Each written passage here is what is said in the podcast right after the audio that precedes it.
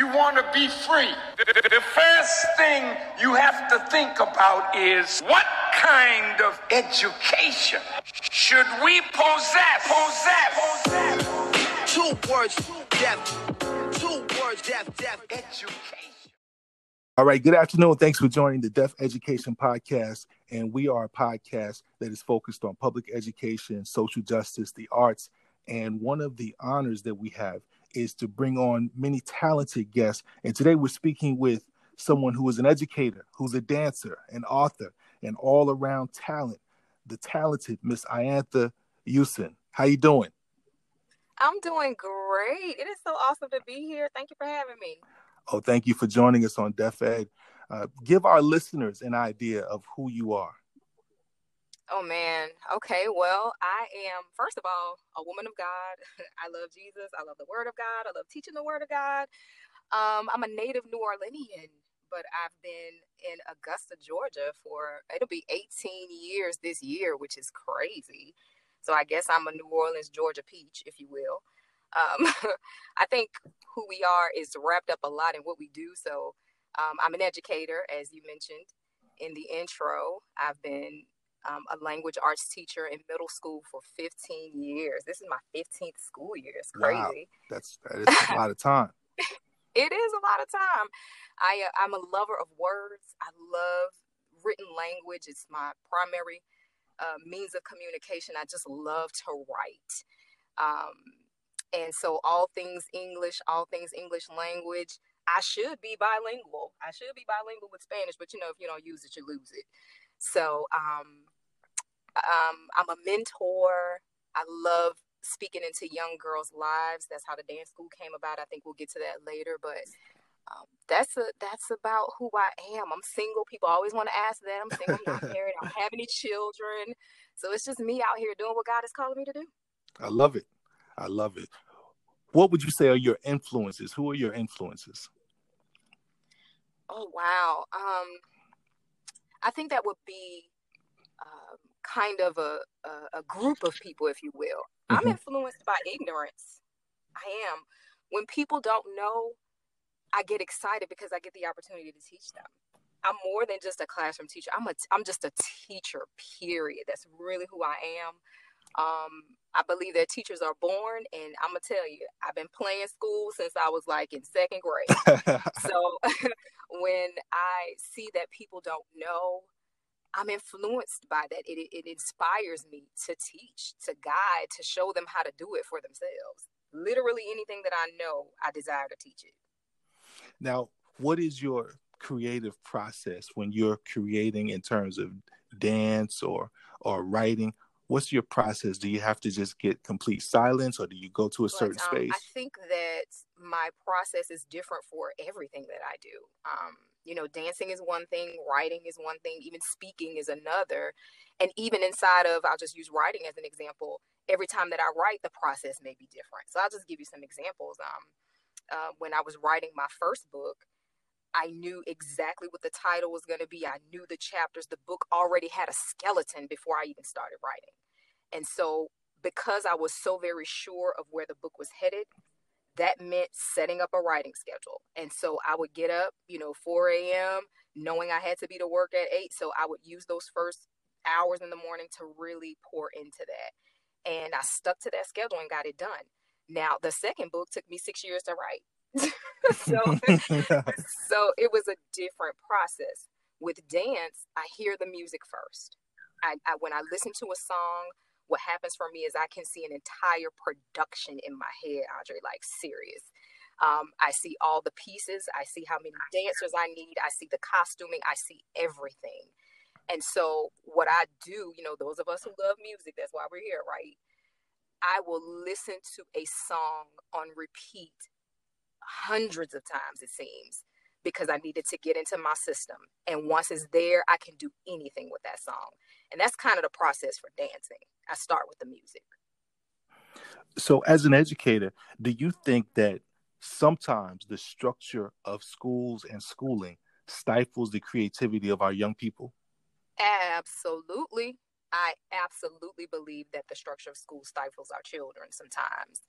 And it takes a truly innovative teacher and one who is um, intuitive. Like you, you have to be able to see that that's happening, you know, to be able to um, get inside of your classroom and keep that from happening with your students. I absolutely believe it because they're, you know, the school systems believe that all children can learn in one way. You know, we get these one or, or this one test at the end of the year. All of our children learn that way. Sometimes our children express what they know in other means. Sometimes they can speak it. Sometimes they can, you know, uh, show it in a project. But yeah, I absolutely believe they're stifled. Now, a few weeks ago, we all watched the inauguration and we saw this beautiful poet, Amanda Gorman. Young lady read a wonderful poem, and I am I immediately sent the poem out to my teachers and I said, "Listen, I don't know what you have planned for next week, but you need to integrate this into our English language arts, whether it's a few stanzas or or looking at the entire thing and pulling out figurative language. But I feel like as principals and as teachers, we have to be able to make those quick adjustments and pivots what inspires you in, in your teaching? Moments like that do those things translate into what you do with young people? Yeah i've had very many moments like that and first of all i do agree that it was phenomenal. This that girl had me captivated. I was just like, ah, because she was beautiful in every way physically beautiful, her words were beautiful, presentation was on point. Um, but yes, moments like that I think matter. And the great thing about the team that I'm on, you know, in middle school, we work on teams, is the social studies teacher decided that she wanted to use it in her class. And so I kind of stayed away from it. Did I touch on it in my class? Absolutely. In fact, it made it easier for me to pull things from it because she was already working on it. So I think it is um, necessary that we teach children that what they're learning in school is supposed to relate to their lives. We have to pull real life into the classroom because otherwise they think that education and that their schooling is, you know, in a box, that it's something completely separate from everything else going on in the world. So, yeah. Yeah, we have to build those bridges from the classroom out into the real world. Otherwise, it has no value. Exactly. Exactly. So, so tell me, we have a portion of our, our podcast where we call it "It Was Written," and we ask our listeners and our we ask our guests to share two books that you would recommend to our listeners. So, what are two books that you would want us to pick up?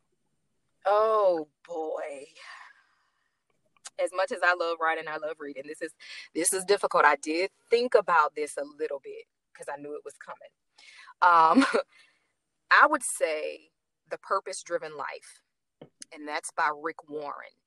And I just think that no matter your faith, no matter what you believe, I personally believe that everyone was created with purpose. There is something that we are supposed to be doing in this earth. We are not here to just live uh, work jobs and pay bills. You know, that's not what we're here for. We should be impacting lives in whatever capacity that we're, you know, created to do that. And wherever we are, um, wherever we flourish, we should be sharing that with people. And that book pulls at everything inside of you, inside of you to make you pinpoint what you're purposed to do. Um, so that I would, I everyone should read Purpose Driven Life. And then um, I feel like if you haven't read our former First Lady Michelle Obama's book Becoming, you just gotta read it. Um, my favorite reads are memoirs and biographies, and so I was just so excited that she wrote one. She is iconic. Um, and if you lived in America anytime, you you were affected by that um, that presidency. You were. And so with her book, of course, it's her memoir. She wrote about her life, but so much of her adult life was connected to our former president, uh, Barack Obama. And seeing how her life uh, intertwined into his and then into that actual administration, that time mm-hmm. that they were in the White House, man, I feel like I know them so much more. I know so much more about their leadership. It was very well written, and it was um, it was a it was a lot. It was a lot. She did not hold back, so it's it's a great read. I think we've all learned in the last couple of years how a presidency or an administration can set the tone for the entire nation. Is, isn't that true? Absolutely. I wholeheartedly agree. And that's and that's one reason why that's one reason why I enjoyed that read so much. You yeah. I don't if you if you agreed with that administration or not, no leader is going to do everything right. No one's you know, everyone's not going to jump on and agree with the leader. But no one can deny that you know, that leadership was compassionate and thoughtful. They cared about people and um and it was done with class. And you could see why if you read the memoir. So and the purpose driven life is a wonderful book too because it forces you to connect with your why. And i think as an educator that's so important. Yeah i agree. And again that's why i think everybody you have to know your why. You're created to do something. And you, it, that book does help you to connect with your why. You're still right. So let's see. Share a few lines from maybe a, an inspirational song that you love. Uh, it doesn't have to be a hip hop song, but you know, there's always music that inspires something that we're doing. Is there some lyric that you'd like to share? Um, hmm. There is a song that I've been listening to on repeat for the last three days. Um, it's called "Speak to the Mountain," and I the artist is slipping me right now, but um, it just repeats over and over uh, great mountain get out of my way. Old great mountain get out of my way. Um, and right now although i am a classroom teacher i am working on some other things. I'm, I'm making some moves in, in education where god is pointing me to to branch out a little bit. And it's scary andre. It's, it's pretty scary. Um, being that, like I said, 15 years in the classroom, you get kind of, you know, you get used to what you've been doing. And for someone like me, it could be all that you know. Um, so having to step out is scary, but exciting at the same time. And I've just been having to repeat to myself, you know, mountain, get out of my way, even if it's my own mind sometimes, you know, having to make this change. Um, what seems big, having to write big emails, having to reach out to people that I'm just like, oh, will they even hear me? I have to tell myself, mountain, get out of my way, push forward, do what you know you need to do. So um, that's the. Well, it looks like you're doing that. It looks like you're you're moving mountains and get, and getting around them. I'm I'm pushing, and I'm telling you, I talk to myself a lot. Move forward, so I don't miss the boat. so, talk to us about this new book. He wasn't it either. Tell us about that. Oh man, um, well, like as I alluded to earlier, you know, um, I know that I I'm called to do a particular thing, and that thing is to to teach, to inspire, and my life has, like anybody's life, taken turns, and you know, we hit bumps and we we have bruises, and um, I knew that I had to write the book because there were women who needed to hear my story. And straight up, God told me that there were women who were going to be able to connect because if they were in relationships like I was in, they were either in them or they had been in them. Mm-hmm. And it has proven true. Every time that I've had to speak concerning this book, every person that has, you know, written a testimonial from having read it, everybody's telling me exactly what God told me before I wrote it. So basically, the book is um, it is my relationship memoir. And I wrote about the relationships in my life, five of them, which really is all that I ever really had five relationships. And I just detailed it. I wrote a narrative of it. And after that, I, you know, I detailed the lessons that I learned from it. And it was, it was basically written to hopefully keep women from making some of the same mistakes that I made, um, to look for the signs, to um, to know their worth, and to to to remember that they're purposed and that a relationship can either make or break that. So that's that's really the premise of that book. When people see the title, he wasn't it either. They think it's a male bashing book, and it is so not that. It is anything but that. um, not not bashing guys. I think that You know, relationships are beautiful. Marriage is a beautiful thing. I don't plan on being single forever. One day I do plan to be married, um, but I know that I'm going to do it the right way. I Yeah. know that my marriage will be purposeful, and that's really only the point that I wanted to make. I needed people to see where I messed up so they can see um, how to avoid that themselves. I think that's beautiful. I think it's beautiful to hear that you're using your experiences to teach adults, single women. Um, it reminds me of your your previous book, Stories That Teach Girls, a 30 day walk through girls' life lessons with God's Word. Talk to us about that book. Yeah. Um, whenever I'm speaking, you know, here recently, not very much of, you know, due to the pandemic, but before that, when I would sit down and speak with anyone about the books or, you know, talk to an audience, I will always say, if you read this book first, Stories That Teach Girls, you won't need this one. He wasn't it either. you know? um, but that was again every book that I've written. Let me just take an aside real quick. I have friends in my life who tell me, "I have you should be a full time author," and I say, you know, well, mm, I could do that, but the thing with me is I write when I have something to say, hmm and for me to be forced to write, you know, if somebody, if some publisher gave me a deal and said, well, you know, in the next two years we need a book, that would be so stifling for me um, because I would have to come up with something. The books that God gave me to write, He always was very, very clear about what He wanted me to say, how He wanted me to say it, exactly who it was for, and that's what happened with with uh, stories that teach girls. My dance school is geared toward girls ages five through sixteen, and when they're at dance camp in the summer, you know, we have 80 plus girls every summer. Our last summer that we had camp, we had 95 girls.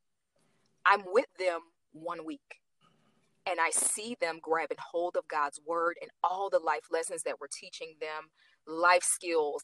Um, you know, we teach around all the things that are that are girl, you know, abstinence and purity and adolescence and Yes. conflict resolution and we're doing all of that. But then I send them home. And I don't know if they have homes that are continuing to teach those lessons and to pour into them the way that we do throughout the week. My heart would break every year after camp. And that's how that book was birthed. I wanted them to have something in their hands all the time that they could always go back to so they could have the camp experience away from camp. So that's how that one came to be. So you mentioned the dance school. Tell us about the dance school. Is that every summer or is that ongoing throughout the year? Well, uh, Praise Movement School of Dance is the name of the dance school, and it is. We have two major pieces a year. Um, we have the summer dance camp, so we are not year round. We have the summer dance camp, and uh, you know, as I mentioned, it's a week long, and it ends with a culminating uh, dance showcase showcase at the end. So the girls are there throughout the week. We give them breakfast, we give them lunch, um, and we are in dance sessions and we're in spiritual food sessions all day and um, they're divided into age groups. They learn about three or four songs that week. We dance them out at the end of the week at the showcase. Um, and uh, we also have our fall tour. And that is when, you know, I grab some girls from camp. They have to have a tryout. I need mature dancers. And we go into these different cities and we hold weekend workshops. We just get girls out from in those cities and uh, we teach them the word of God through dance we give them a little showcase at the end of their weekend for their families, and then we're on to the next place. So, Praise Movement School of Dance is very evangelistic in nature. It's all about teaching, it's all about reaching, it's all about building girls. So I want to ask you a question about education, the current state of public education. If someone were to approach you and say, you know what, what is one thing that we could change about schools to improve the quality of those schools for our kids? What is one thing you might suggest? Man, um, oh, Andre, there are so many things. This is a tough question. Um, my my heart immediately goes to teachers with that question.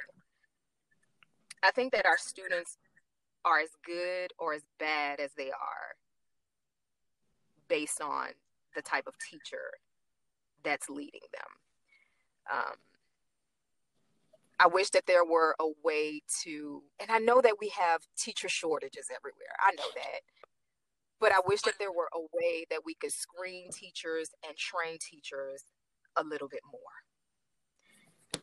I, you know, having been in middle school all this time and we're working on teams, I've seen students go into one classroom on our team and they are like animals in that classroom.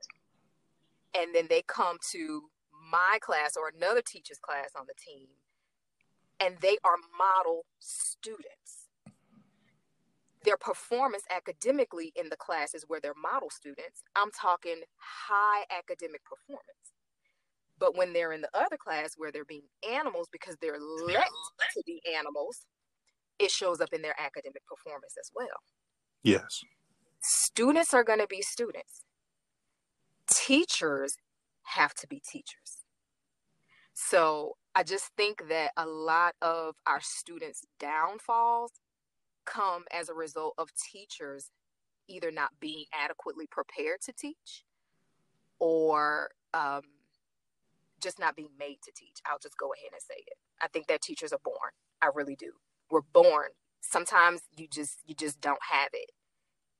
And we have to be able to identify it. You know, if you're not good with money, I don't want you being my financial advisor. You know, um, if you're either not good with students or afraid of them, um, afraid to put the, the your foot down, or and not that we have to be, you know, domineering, but you have to be able to manage students. You have to be able to manage your class, and students hurt when teachers can't do that. I agree. I agree wholeheartedly, and I think that school closures and this pandemic has has been like the uh, sifting of the profession, and and you can tell who is really committed to these students in these communities that we agreed to serve, and you can tell who's using this moment as an opportunity to slack off or or, or just opt out of really giving 110 percent to these kids. I think that's happened. Absolutely. I see it. And here in our county, um, you know, we are not completely virtual. Students have, you know, they had the option of going virtual or face to face. And because I am who I am, I was like, um, I will be in the classroom. I'm a face to face teacher. so, but there has been so much inconsistency due to COVID that we've been out of school more than we've been in. And it has been weighing on our kids. It takes passionate teachers to keep them motivated. I am with you. And I've seen it too. I've seen teachers who have fallen off. And when our kids need us the most is when we should buck up the most. You know? That's right. So. And I think sometimes as educators, we lose sight of why we're doing this. We get so focused on the superintendent or we get so focused on the principal. And at the end of the day, to a kid who's sitting in your class, none of that matters. They they don't care about that. They just want to connect with their teacher. Uh, they want the lesson to be engaging, and they want to know that you believe in them. That's what they want. That's what they want. And I'm like anyone else, you know, the times that we're out of school, you know, I, I cheer too when they say, well, we have to close the school for two weeks. You know, we're tired too. And when I'm home, I like being home and it's hard to go back. But when I'm there, when we are in session, flip mode. Let's go. You know, we're here and we got to make the best of it because we don't know if tomorrow we're going to have to go back home. I make sure my students know that when we're in school, doggone it, we're in school. Let's do this. So let me ask you a question because one of the things I've always loved about the work that you do in your classroom and beyond your classroom is you you don't play small. You don't dim your light for anyone. Have you ever felt along the way the pressure from folks to ask you to, hey, just focus on this, or or you shouldn't do all of that. Have you ever experienced that? yes. Um, especially my first few years of teaching. You know, when you first get you know into your classroom and you start learning who you are as an instructor as a facilitator as mom because we become all those things um, when you start learning who you are and you're in your zone oh man i was doing all kinds of stuff that seemed unorthodox you mm-hmm. know i mean yeah I've got the kids cheering in the classroom. We're standing on desks. You know, I have all these walls moving outside of my classroom, and Um, kids are putting stuff on wall and actually writing on the papers outside in the classroom. I got challenges going on between classes and all this stuff. I mean, I had teachers who had been there for years and they were tired and they were burnt out and I was doing too much, you know? So yeah, I definitely have had that. I've, um, and I think even still, I get it sometimes with, uh, cause I just, you're right. I don't go small. I, I like to be first to uh, turn stuff into administration because I don't like my name on the list. You're not calling my name over the intercom saying turn this in. You know what I'm saying? So I'm a, I'm a little extra with it. I just think excellence is in order at all times. You know, and I want to be excellent with my students. I want to teach them what excellence is. So yeah, I've I've definitely had it. I've had the calm down. You don't have to do that much. Um, y'all are too loud what classroom should be silent all the time? You know? so, yeah. Yeah. So educators are feeling a lot of pressure now. They're feeling pressure because some of them are being forced to come back into their buildings uh, with children, some just with staff. In my in my case, my staff is just came back this week, but there are no kids in the building. What would you say to educators in this strange space that we're in right now? Because they need to they need to know. You're an educator but what would you say to inspire them or to to reassure them right now that hey we matter? Hmm. i would tell them to never lose sight of why they became teachers in the first place. Never lose sight. Because it is a you know it is a tough time you know, I even have moments where I'm like, why are we here? Man, they don't care about us. Yeah. You know, um, I have moments like that. But as I said earlier, when I'm in that classroom with those children, they're my focus and I forget what's happening everywhere else. And, you know, we're taking measures. Every school that is in session is taking measures to make sure that we're safe. We're doing the absolute best that we can. And I would tell teachers take care of yourself while you're in the building take care of your children. If that is the forefront, then you'll be okay. Remember that you're there for them. Remember the passion. Don't ever lose sight of the passion. Remember that they need you. It's hard for them too. Um, but just stay focused on the children. That, that would be my advice. So there are four groups that I think about a lot during this pandemic in terms of public education. I think about my pre-K students, who were looking forward to coming into a school and never had that chance this year. I think about my kindergarten students who, you know, may not have attended pre-K, but this was going to be their first school experience and their entire kindergarten experience has been virtual. I think about kids who are in their senior year and you know all the great things that go on during your senior year and for it to be all virtual. And finally, I think about some of the first year teachers I hired this year who have only been able to meet their students on Zoom or Microsoft Teams. And I think that that is that's unfortunate that they didn't get that real experience, the kids nor the teachers. Yeah, I'm sorry. The question was breaking up a little bit. Can you do that one all over? I apologize. I was just sharing that when I think about what's going on in public education right now, I think about my pre K and kindergarten students who didn't have a chance to experience the joy of coming in school, going to recess, drawing with their friends, uh, all of that. I think about kids who would have had their senior year this year and they had to do it virtually. And I also think about our first year teachers who whose entry into our great profession has been through a computer screen. So it's a, it's a weird space to be in. So I was just sharing that. Any thoughts for you? Any epiphanies that you've had in the midst of all of this as an educator? Yeah, I have to agree with you. I've had those thoughts too. Um, with you know, with the dance school, I have young girls under my wing that I've groomed and and had the opportunity to watch grow from nine years old to now they're in college themselves. And my babies, I had three of them who no not no no no no, there were about five of them actually, who went into their freshman year of college virtually.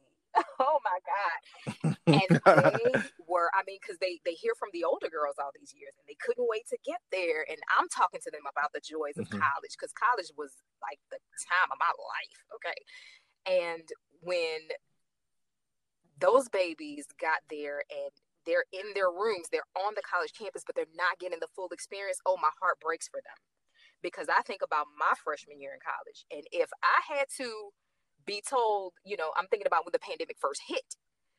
In the middle of my freshman year, you're telling me we're shutting it down. I got to go home to be with my parents. What are you even saying?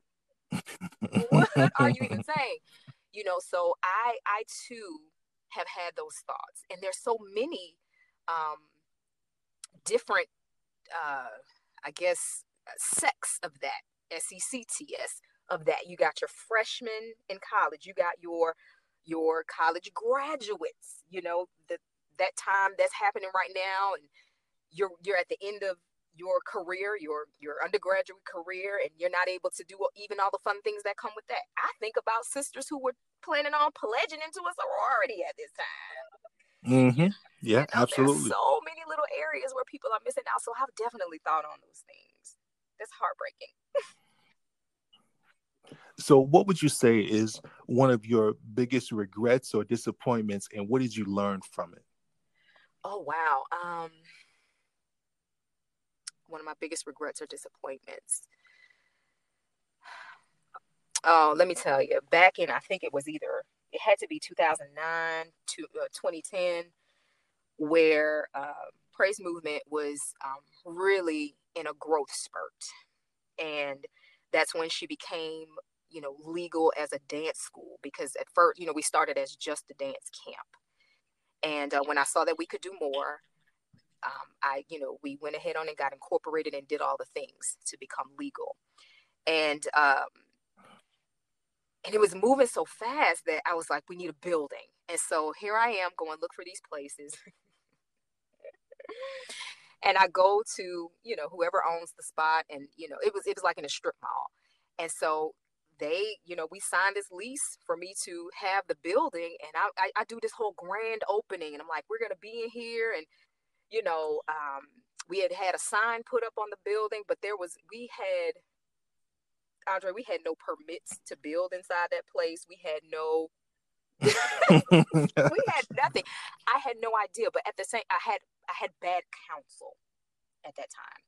Um, these were people that I respected, and I still do very much respect. We still, I still have relationship with them, and they had had businesses of their own, and so the advice that they were give that they was giving me, I, I, I took it and I ran with it, but they did not guide me well.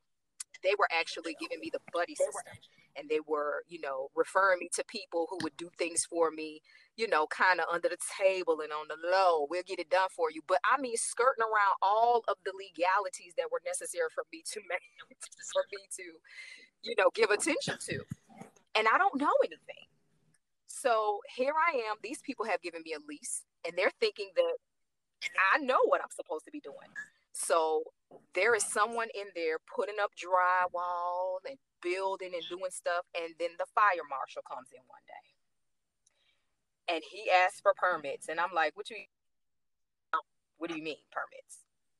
It was so embarrassing. It was so hurtful. It was.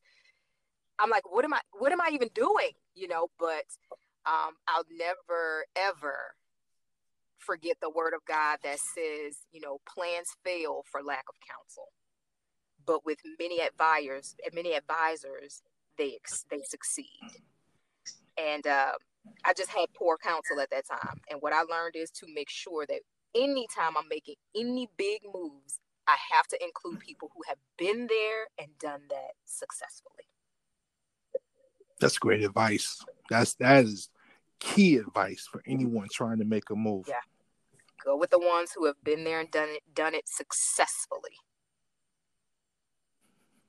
So what does the future hold for you? Oh man. Well, um, I was happy to to come on here and talk to you because I haven't shared this with you yet. I was like, I'll just tell them when we're on the podcast. But um, I am going to be venturing into more so because I'm already kind of there, but many opportunities are happening now for me to be an education consultant for classroom management. It's my heart. It already came out without me even trying to. When I you asked that question, and then I went in on teachers. I'm like, ah. So um, that's where I am. Um, going to be partnering with colleges and universities and school systems and principals. Yeah. Um, to talk to their teachers, man, and give them strategies and techniques and, you know, to empower them and most of all, equip them to go into those classrooms and make it happen. They, they have to be able to manage their classrooms or no teaching is going to take place. So um, that's where I am. I'm going to be doing a lot of speaking and a lot of facilitating and and doing that thing. So that's what's happening with me. There's a great need for that because if with if there's no classroom management, nothing is going on. Nothing is going on. It's a wasted day. It's a wasted school year. It's a and if you don't start strong from the beginning, you can give it up. They're gonna run your class all year. well, we want to thank you for joining the Deaf Education Podcast. It's been a pleasure talking with you and and learning from you. And uh, we will continue to look for great things from Iantha Usen and give the listeners the name of the book again and where they can find it. Um, well, yeah, and thank you for having me. It has been great. This this has been really really good. Um, but you can find me um, or find the book at iantha'sinsight.com. Ianthas Insight com. You're going to see that the site is under construction because there is a lot coming up, but you can still get your book there. So it's also on Amazon as well. All right. Well, we appreciate you taking the time to talk with us. And as we close out, give us a song, an inspirational song that we might play as we close out, something to inspire our listeners. Oh man. Um, play Kevin Ross's Do You Want to Be Great? Play that wanna be great? Do you wanna be great? Do you wanna be